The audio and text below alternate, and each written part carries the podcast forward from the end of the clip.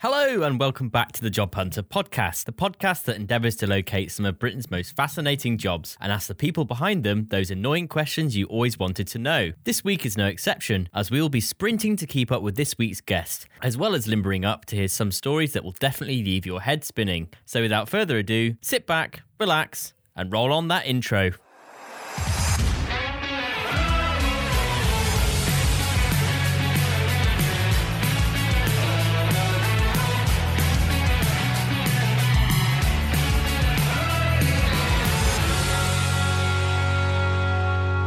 I'm very excited to welcome my next guest to this week's episode of the Job Hunter podcast. She is best known for clambering over benches, pirouetting around objects, and flipping onto very tall plinths.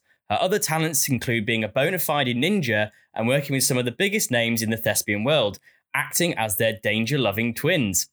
It's my absolute pleasure and honour to welcome Katie McDonald to the show so where do we start? Um, it's quite a C- CV, to be honest, if you ask me. Um, I'm sure we can get into some of the film and TV work you've done later.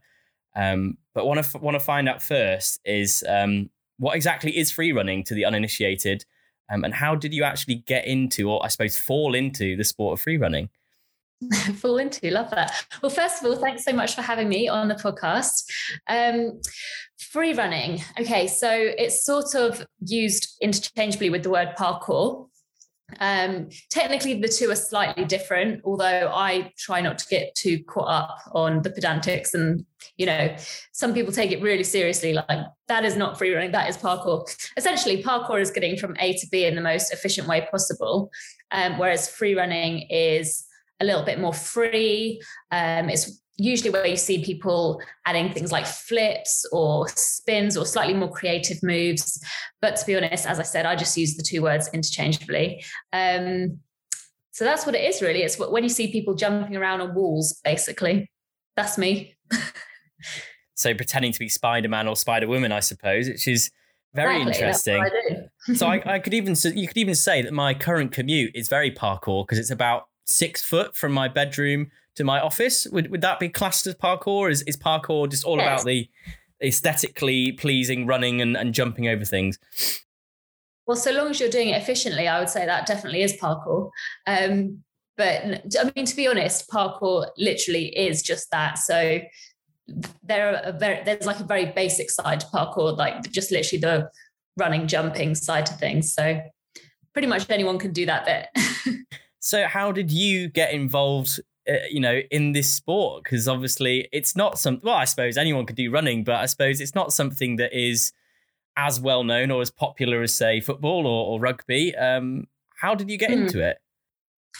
Yeah, I actually I I started doing parkour when I was at university.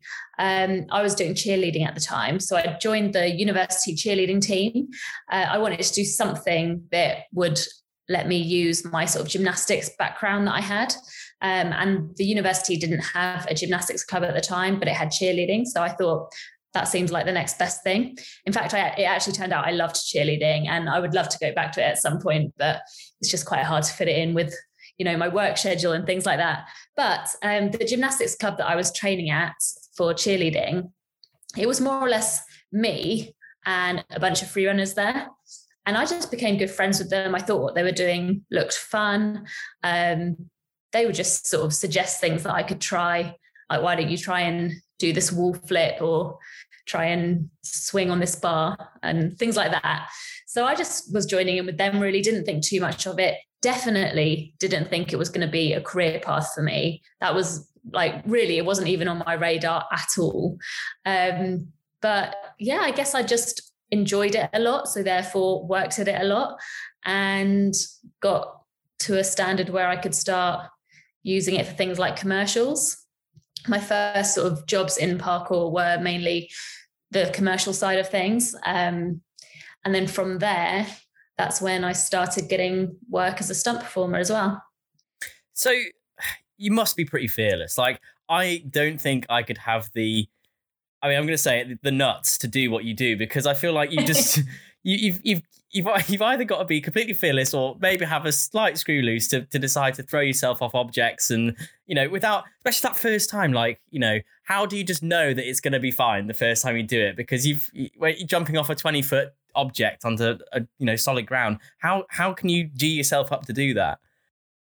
Yeah, well, actually, I would say that really um, parkour isn't really an a, adrenaline junkie sport. Um, I think, I mean, I think there are some people out there who do train it that way, but actually, the sort of the philosophy behind it is is more that you shouldn't ever be in a state of sort of like fight or flight and you shouldn't have your heart rate like really raised when you're doing parkour because you should build up to things at a steady enough pace that you don't really need to have that fear element there. Of course, there are times when I've gone for a move for the first time where I have felt a bit nervous about it, but it isn't like my first day trying parkour. I went to the tallest rooftop I could find and jumped to the next building. I have done roof gaps in my career and I have jumped from building to building, but that was after a lot of training at ground level. So you sort of build things up slowly and yeah, just do do things safely. uh, yeah, I, I, my biggest fear is is heights. So um, the idea of doing a roof gap is is not high on my list of things. Um, so I'll probably happily watch you doing it from the ground. Um, obviously, you've said parkour is all about um, you know moving efficiently, uh, and free running has evolved into this more kind of artistic stuff. Um, mm-hmm. what is, what is this evolution? How do you think it came about? Came about that free running kind of was born out of parkour. Um, you know, and how has it changed over the decades? Would you say? I think it's I think it's sort of similar to any younger sports. I mean, free running hasn't been around for that long, so things do evolve very quickly, and especially with things like social media, where people can see what people on the other side of the world are training and their style of movement. People have sort of picked up little bits of styles from all around the world, and it's sort of come together into this big mashup, which is really very creative and it's really evolved very, very quickly. And um, are you excited about the possible inclusion in the Olympics? I know it's been floated um, a few times. Uh, I think it was potentially in Paris, isn't it? They were going to include it. Um, but would that be something you'd be interested in? And and how do you think it would be scored or marked? How do you mark something like free running? Mm. So it's that it's actually a bit of a controversial one within our sports. There are a lot of people who are very against the idea of it being in the Olympics. For me personally, I actually think it could be a great opportunity. I think it could bring about a lot more sponsorship um, for for athletes and things like that. I think it could be a really great thing for uh, the athletes within the, within our sport. Um, and the better the sort of top athletes in the sport are doing, the more that sort of trickles down to grassroots level. So I think it could be a great thing. But I do understand why there are a lot of people who don't like the idea of it being in the Olympics. Um, but I mean, there are already competitions in our sport, and there are sort of already uh, judging criteria in place that are often used there are also different categories of styles of competition. So you have freestyle competitions, which is literally you're given uh, a space, a performance area, and you're given a sort of time limit. I mean, no one ever really goes up to the time limit because you can't keep going for that long without burning out completely. Um, and you're just given a time and you can do whatever you want in that space, and you're judged on let me see if I can get these all right straight away. Um, difficulty, creativity, flow, and execution. They're normally the sort of four main ones that people are judged on. Um, then you also have speed competitions, which is literally just an A to B in the quickest time possible. And there are also skill competitions, which is where there are literally just set single skills um, that you have to sort of tick off as many of them as you can. So there are lots of different ways it could go into the Olympics. I think probably the freestyle one would be the most likely. That's the sort of one that people imagine when they think of a free running competition, I think.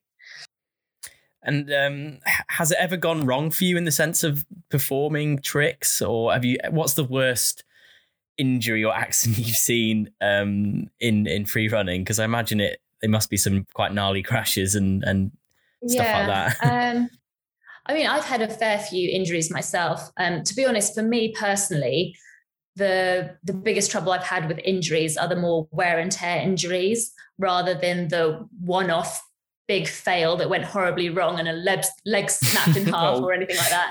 I haven't really had too many things like that. Um, Touch wood. To be honest, I've had yeah, I've had more injuries like that doing cheerleading than parkour.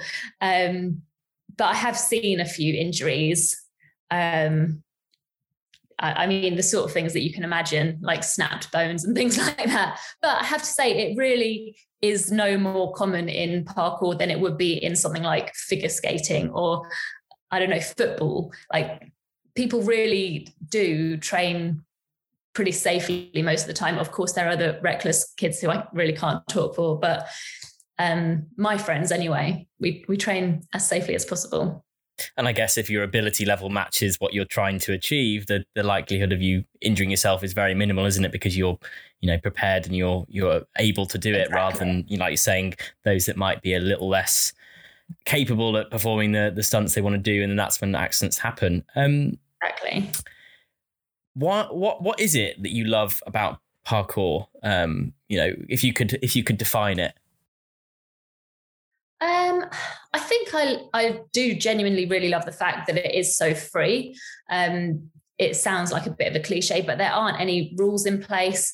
I grew up doing quite a an odd type of gymnastics that not many people have heard of, um, but it was very confined by rules. All of my training was um, dictated by my coaches. I didn't really have any say in what I was doing. Even my routines themselves were choreographed by someone else for me to perform. Whereas in free running, it's the complete opposite.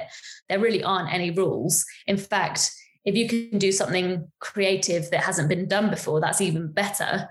Um, and if you can come up with a slightly different style of moving, then people actually love that and respect that rather than it being like, no, you have to fit into this box. Um, so I think I really like that. That sort of drew me to it. Um, I also like the fact that you can train outside and you can sort of train anywhere in the world. It's not like you have to go to a specific location for that sport. You can be anywhere in the world. And there is such a big um, sort of push, not push really, but travel is such an important thing to the free running community. And I love travel, which is why the past 12 months have been a little bit hard for me. I mean, they've been hard for everyone, but I found it so bizarre having to be in the UK for the whole year because really like such a big part of my job is traveling all over the world and training with people who move in a slightly different way to the people I usually train with. That's like a way that we can progress a lot. Um, I can't even really remember what the initial question was now, but I'm just rambling about travel for some reason.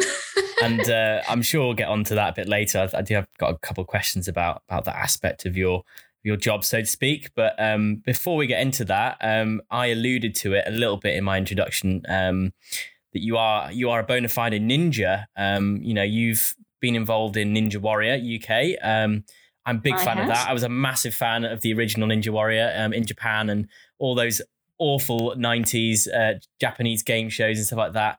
Um, Takeshi's Castle, absolute classic if anyone's not seen it. Um, but how did that come about? Um, you know, what what is Ninja Warrior, Warrior for those that might be again uninitiated to it?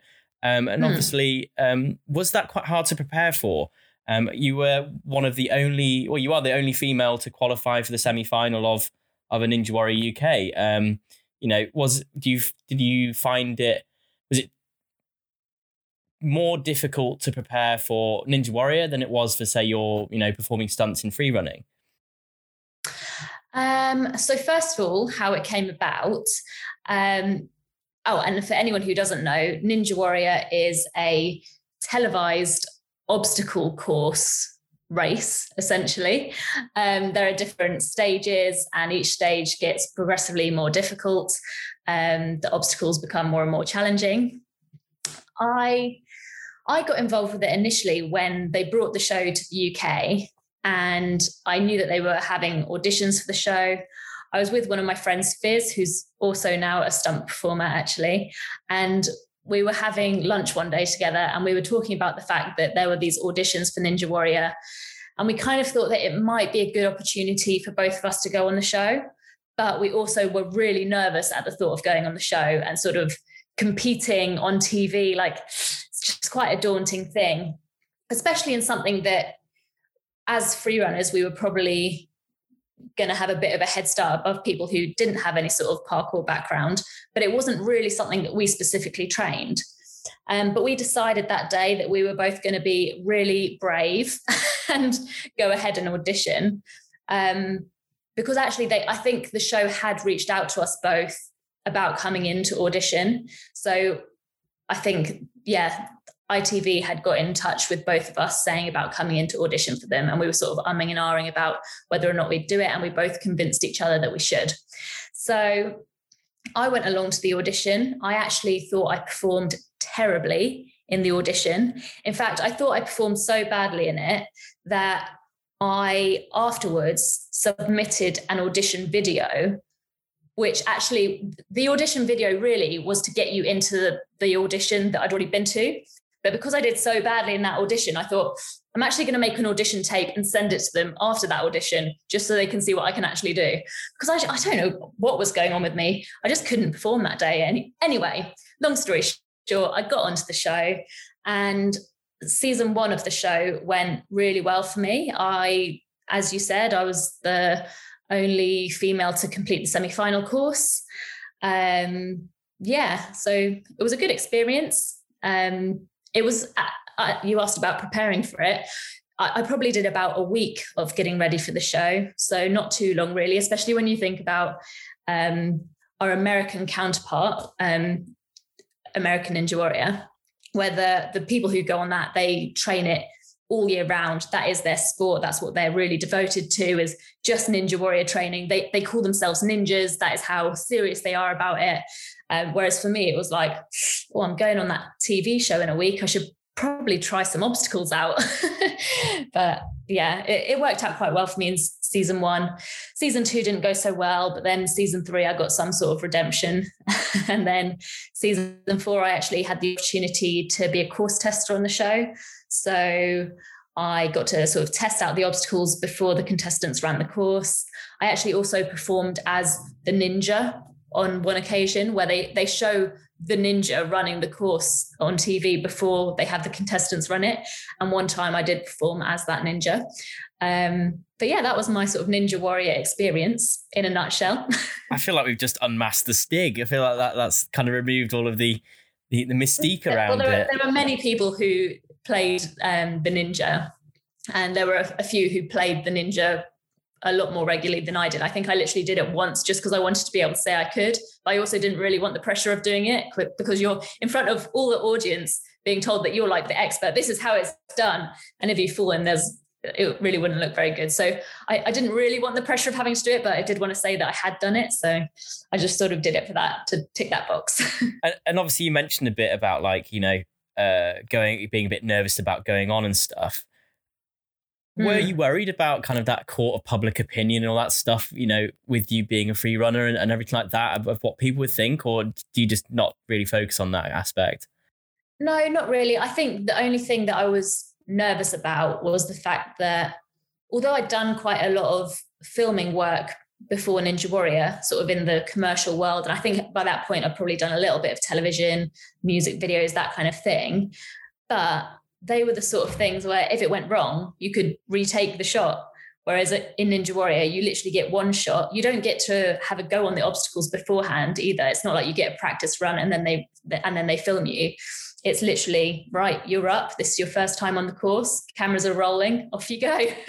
so I think that's the only thing I was nervous about was the fact that it was just a one take thing. It was a real competition, and I just felt like there was a lot of pressure on me. But yeah, well, you seem to have taken it like a duck to water, and obviously they've they kept you on for four seasons, so you must have done something right. So um, yeah, congratulations. Well, season two, I was definitely a duck to water as I actually fell in the water. um, so obviously we've mentioned, obviously you've mentioned a bit about your commercial work, and I think this lends ourselves quite quite nicely into, um, you know, saying there's an obvious transition between the world of free running and parkour into stunt performance. Um, how did how did that come out? I keep feel like I'm saying the word come about a lot, but how did you how did that fall? You know, how did you fall into that kind of how career did it path? come about? Exactly. exactly. How did it come about? Um, so my first stunt job was actually on Assassin's Creed, the movie, not the game. Uh, I think that was quite a natural one for a parkour athlete to come in and perform on because, you know, literally the things that they'd brought me in for were jumping between rooftops and you know doing a little tic tacs between buildings and th- things like that. So it was sort of right up my street. I think they they were specifically looking for a parkour athlete for those things. But then obviously while I was there, I got to experience wire work for the first time, which is where you're in a harness and you have a wire att- attached to you. It's actually a tech. It's called tech. It's not really a wire anymore. That's what they used to use in the old days, but we still call it wire work. Um, so that was my first experience of that, of being sort of pulled through the air by a wire. Um, and I also got to have a little bit of fight experience on that. I was never actually going to do the fight scenes myself for that. There, was another stunt performer for that, but they got me to learn it as a, as a backup in case something happened to her. So it was my first experience of learning any fight choreography as well. Um, so that was that really, and then it, it probably wasn't wasn't until about a year after Assassin's Creed where I started to get a bit more steady stunt work come in, and that was really just through word of mouth other people in the industry, some people who had worked with on Assassin's Creed suggesting me for things, because I actually haven't taken sort of normal route into the stunt world in the UK. Um, usually, the way to get into stunts in the UK is to do the qualifications on the British Stunt Register. And then you're on this register of stunt performers that when stunt coordinators need someone, they can look through this physical book of stunt performers and pick who they need I'm not on that register. So I usually will be brought in for more um, things that sort of tailor to my sort of talents, I guess, or just through word of mouth and things like that. But that's that was how I got into it. Well, you, are answering my questions already before I've even said them because I was going to ask you about um, the British Stunt Register. Um, and obviously, you know, you, you, are kind of proof that you don't need to be on on registers and stuff like that to to get the work and stuff.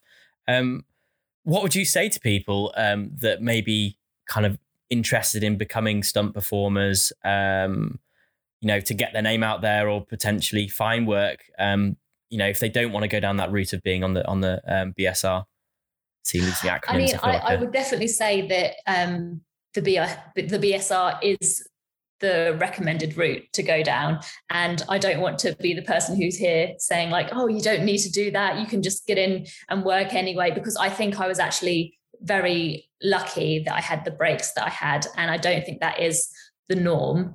Um, I think it also depends what country um, what country you're in. For example, in the US, it is a lot more uh, who you know and actually your talent and you know getting your name out there and hustling. Um, whereas in the uk I, I, really would recommend to people if that is what they want to do then the british stunt register is the right route to go down. And also it's um, probably uh, you've probably got a better chance of ending up with stunt work at the end of it rather than just sort of trying to get your name out there. I, I mean for the type of stunts that usually come up in movies they will have people in the register who they can use for those stunts. And it's only really when they can't find someone on the register for those things that they can go off the register. So yeah, I would still say the BSR is the way to go if you're in the UK, um, or if you're in a different country, then it sort of works differently depending on what country you're in. So I'd say to look up what works best where you are.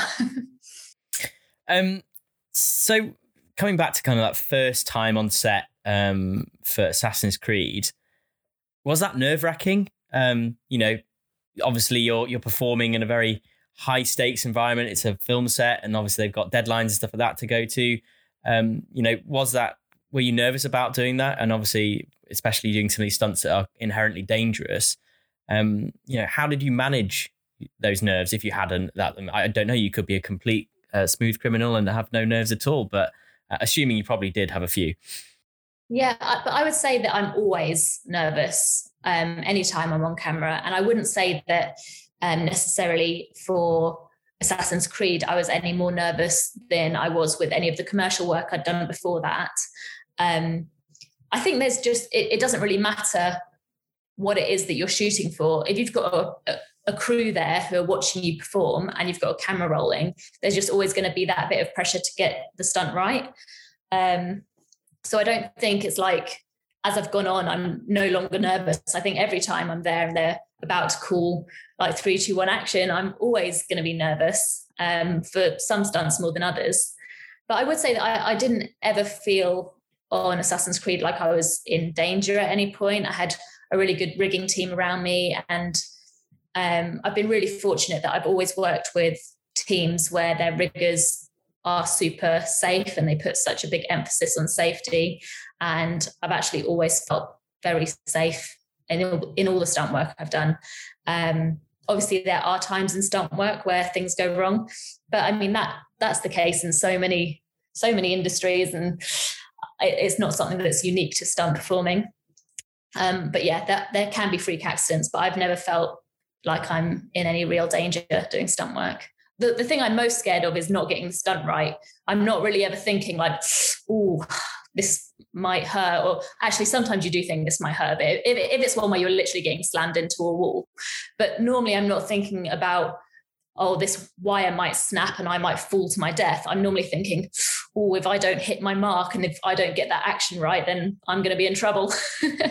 That's what I'm normally thinking about. I'm a huge Star Wars fan. Um, and for those listening and and maybe watching that that don't know, um, you've obviously doubled for for Daisy Ridley. Um, she is the main protagonist, uh, Rey, in the rebooted franchise. Um, you do an absolutely incredible stunt in in the the Rise of Skywalker. Um, Thank you. yeah, it's incredible. Um, and, and, for those that, that, that haven't seen it, um, just just search on YouTube for um, Rey destroys a Tie Fighter or something like that. Um, mm-hmm. and um, I mean, obviously, I was I'd, I'd which stunt you were referring well, the, obviously, there's a many, many stunts in, in that film. Um, but obviously, if you want to touch on that, it'd be fantastic in a bit bit more detail because I'm probably just butchering this completely. Um, no, but maybe you want to just yeah describe it a bit better than oh. I have, and obviously what what went into making a stunt like that. Hmm. Um, so obviously, I, am sort of a little bit limited when it comes to talking about behind the scenes of films sure. like that, just because I've signed so many different NDAs and things like that. So I can sort of touch on the things that have already been shown in like BTS videos that you know Disney or whoever have put out.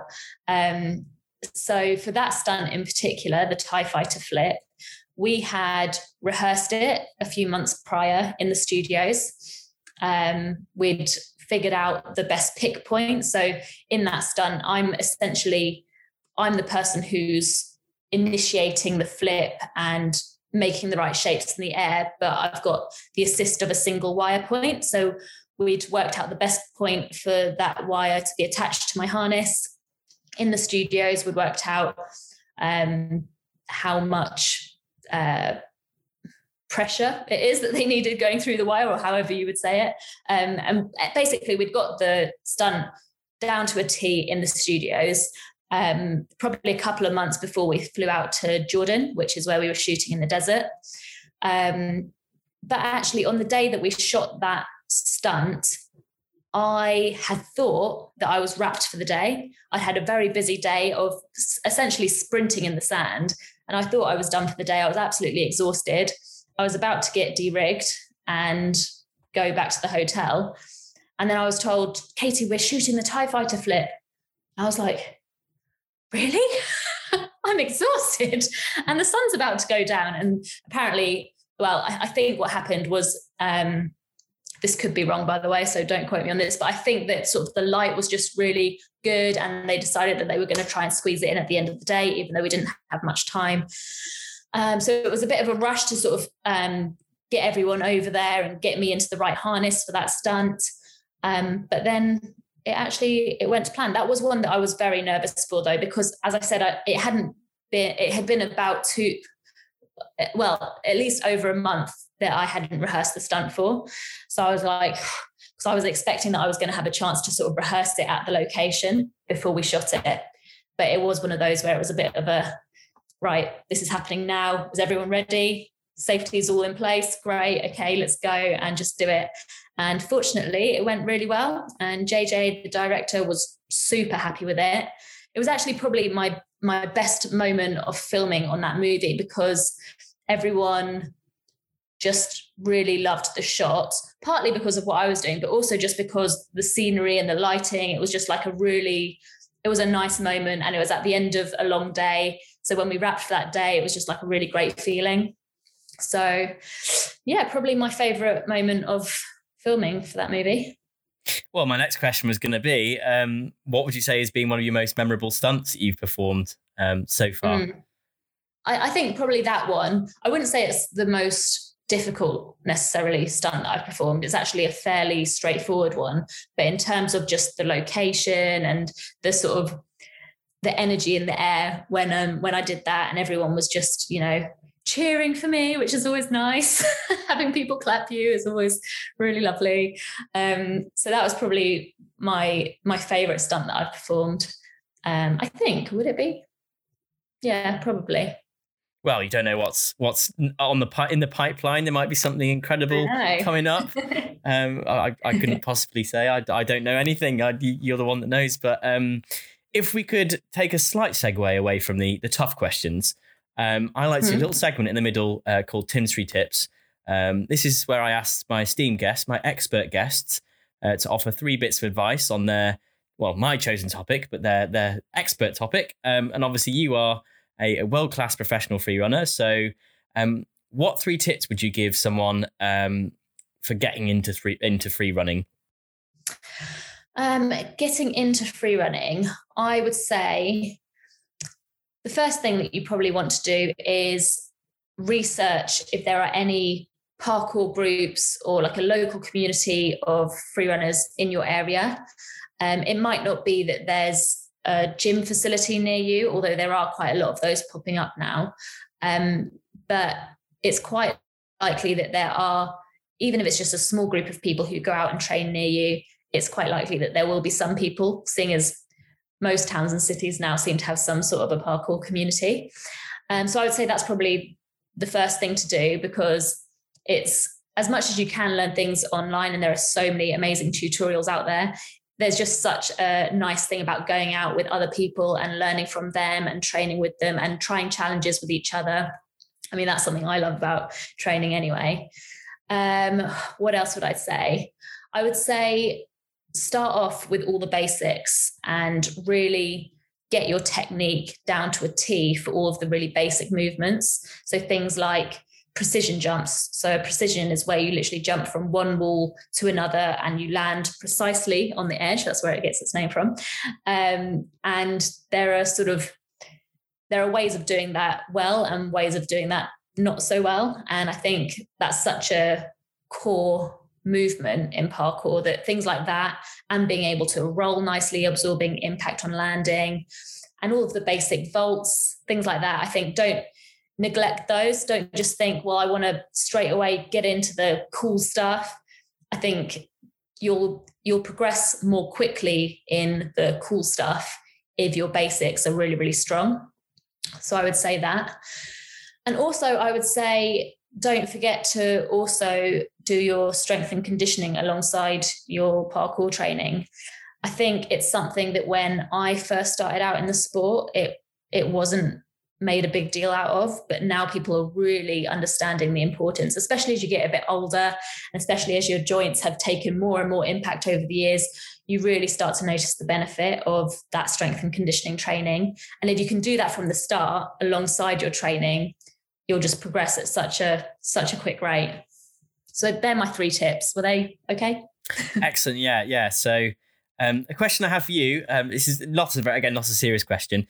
Um, is it the law in free running that you have to shout parkour every after every time you do a, a trick, or is that just some terrible meme videos that you, you see on the internet? No, that is absolutely true. It, it's a must. Fantastic. Um, we have a couple of listener questions. Um, I know you're a big name guest when you actually well, actually have listener questions because usually it's nothing. So um, you, you, should feel very very honoured to, to have questions from our our, our listeners. So, um, Matt Mutton on Facebook uh, has asked, um, "What was your most physically demanding stunt you've ever performed?" Um, and uh, in terms of your career, do you ever see yourself dabbling in in the acting space and moving more into a, an, an acting role on top of being a stunt performer? Oh, they are both very good questions. Um, I would say my most physically demanding stunt maybe not even like a specific uh, stunt itself, but on the last movie that I worked on, I had a lot of fight scenes to do. And my background obviously is in parkour and not in martial arts or weapons or anything like that. So I had to learn very quickly on the job.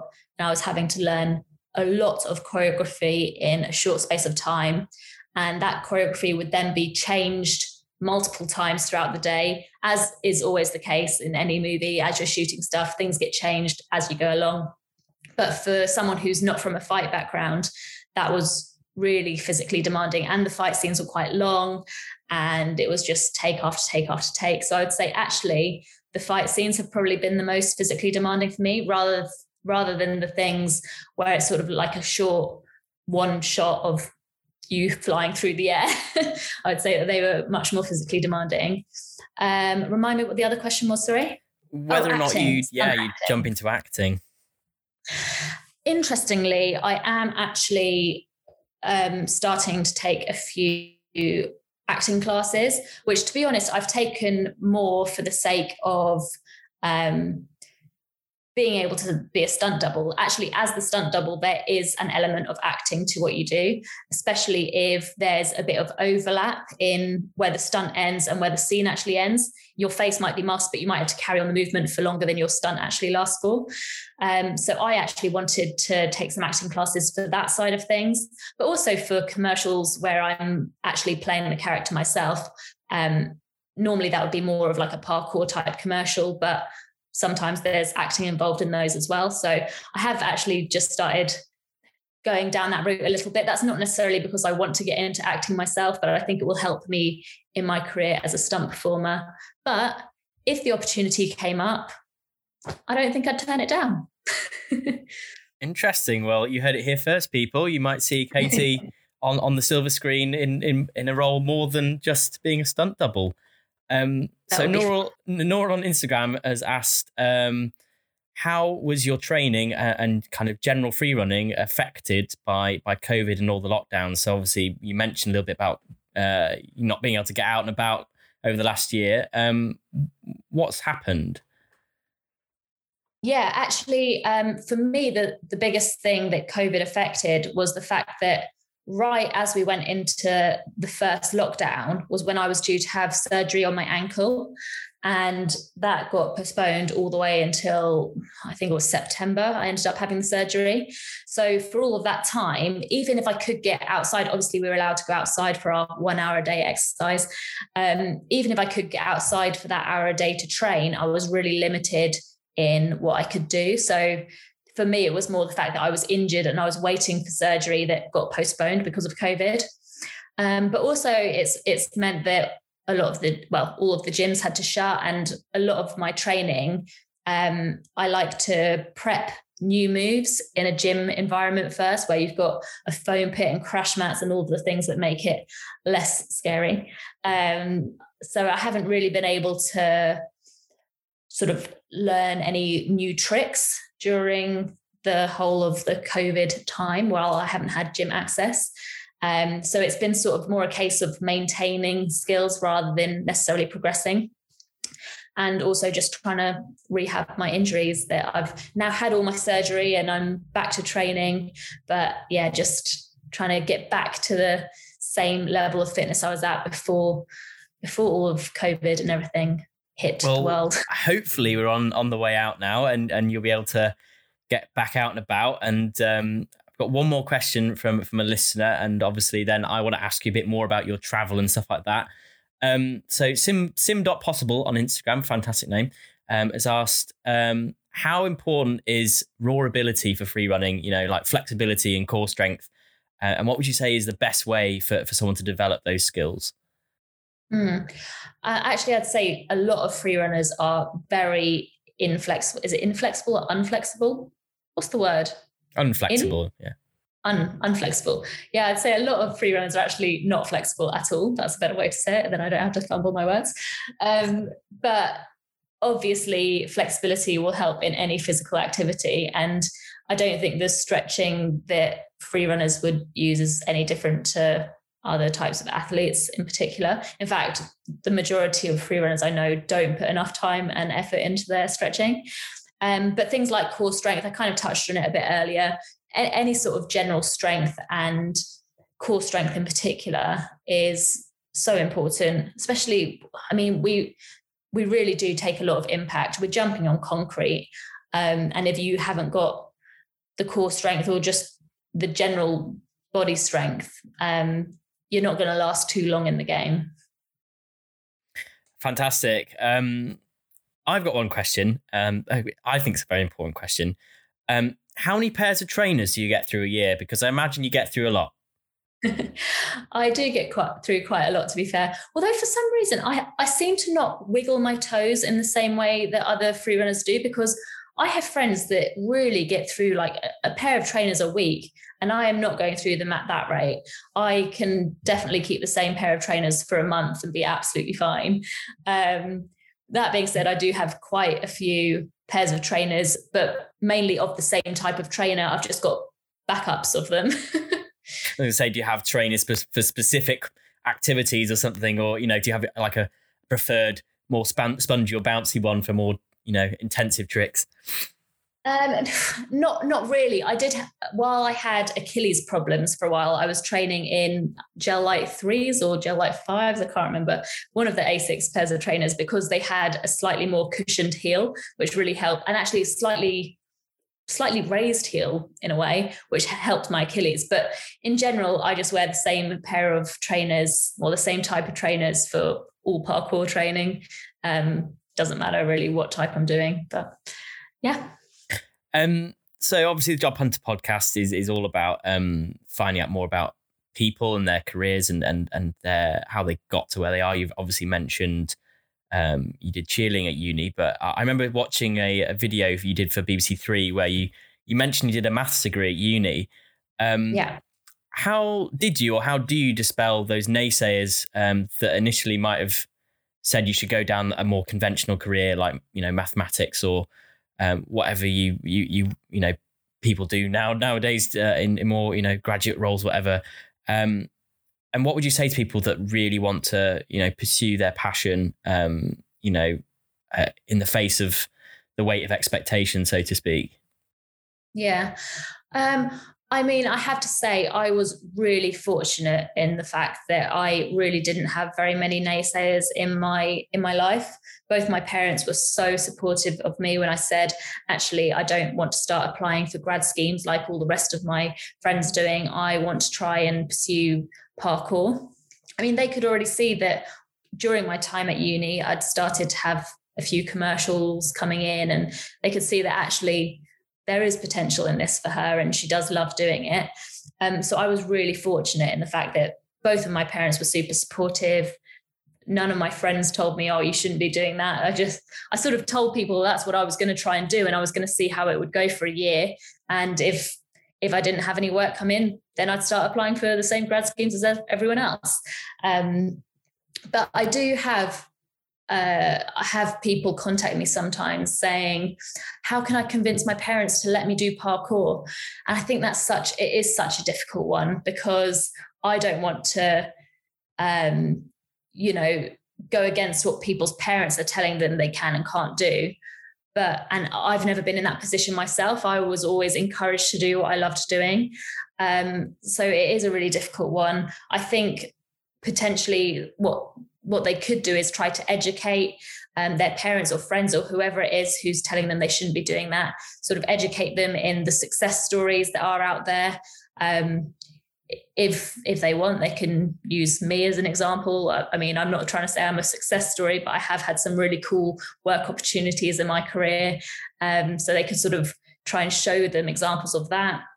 Maybe show them um, what uh, what a career as a stunt performer looks like and show that there are, you know, really well regarded um, careers in the stunt industry. Um, but I think that's sort of the most you can do, really. And from that point, you just have to decide for yourself what you want to do and whether you're going to let those people stand in the way of what you really want to be doing or not. Excellent. Um, I've I've got a couple more questions, um, and then then I'll I'll probably probably let you go. um.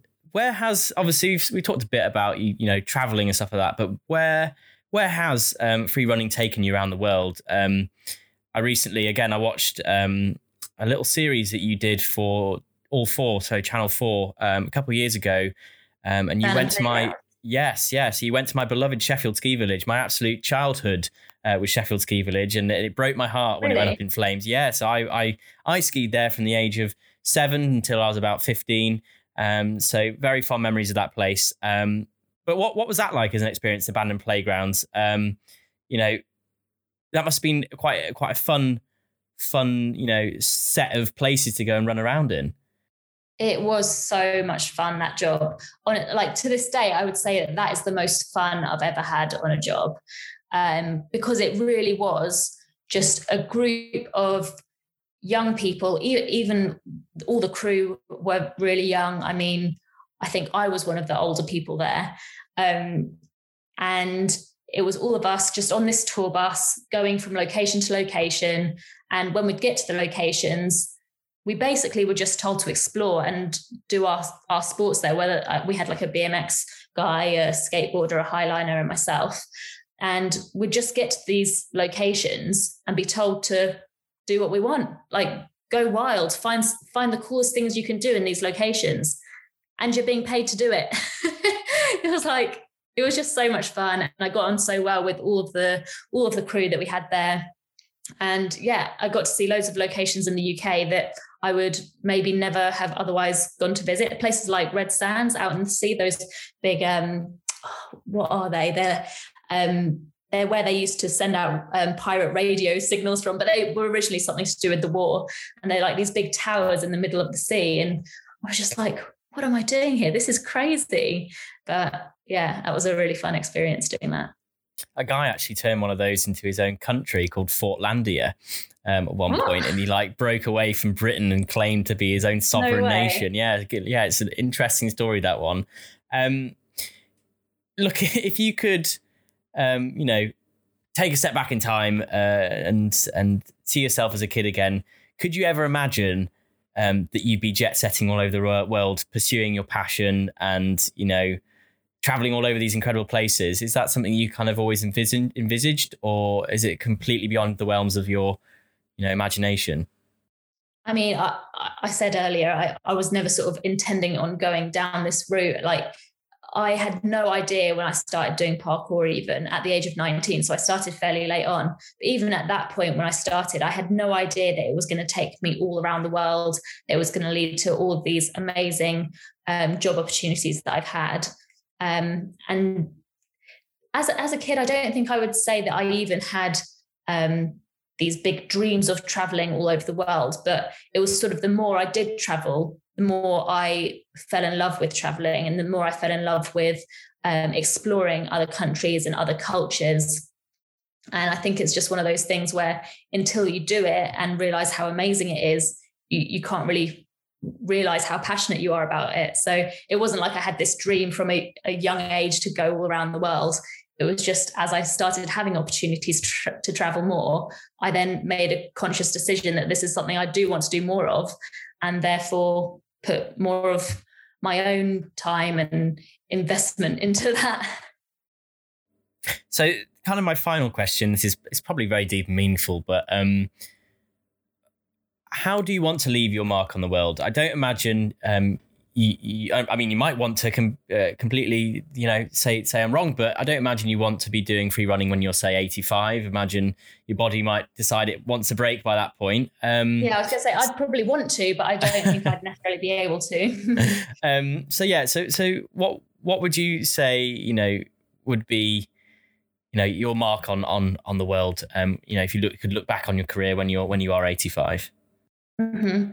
Um, well, I think one thing that is nice about doing the film work is that those moments that you did in films will completely outlive me. Things like Star Wars. I mean, people are going to watch that for years after I'm gone. And the fact that I had like a little part of that, that means a lot to me. But also, I just, I think in terms of the sort of parkour and free running community, obviously, I wasn't one of the first generation of free runners, but I was maybe in sort of that second, third generation, back at a stage where there still were very few women in the sport. And so I'd like to think that I would be remembered as someone who paved a way for the women in the sport, for the especially the younger generation who are sort of up and coming now. We've got so many more females in the sport now. And I, I mean, I do have people message me quite frequently saying that I was one of the first women they saw doing the sport, and that encouraged them to try it themselves. So, if that's a little mark that I left on the world, then that'll do me.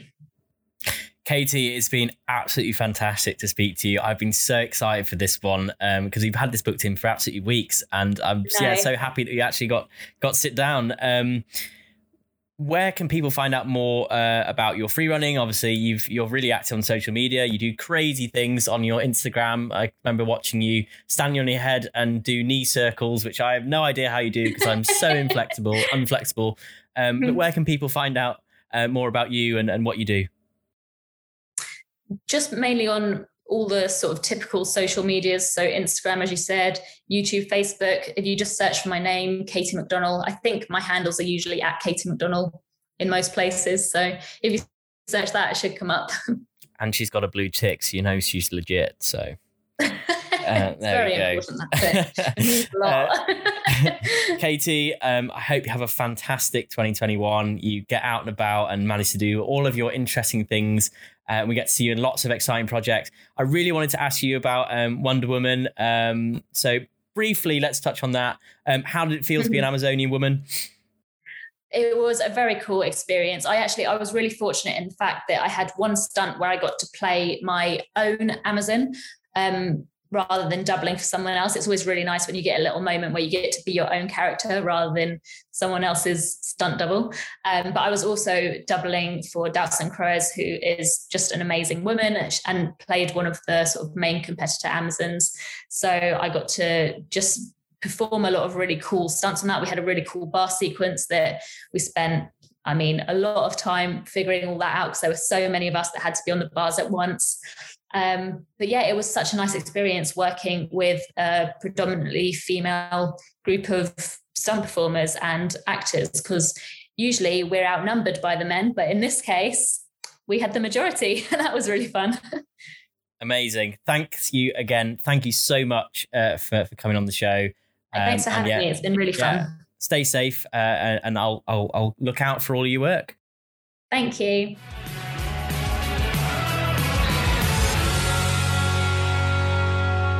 Well, what a wild ride this week's episode was. My huge thanks go out to Katie McDonald for taking the time out of her busy schedule to sit down for a chat. If you fancy seeing her on the big screen, you can catch her in the new Wonder Woman 1984 film out now on streaming platforms. Needless to say, if that has left you inspired, you can find out more info about stunt performing in the show notes or drop us a message and we shall find out from Katie where you can learn more about this exciting career. You can find us on the interwebs. Just search at Job Hunter Pod on Facebook, Instagram, and Twitter, or head to our LinkedIn if you prefer that professional feel. Drop us an email if you fancy coming on the show. It's jobhunterpodcast at gmail.com. Finally, if you've enjoyed today's episode, why not scroll down and listen to another one? Even better, if you really enjoyed the show, perhaps consider subscribing and leaving a review. That way we can reach a wider audience and grow the podcast. I've been your host, Tim French, and you've been enjoying the Job Hunter podcast.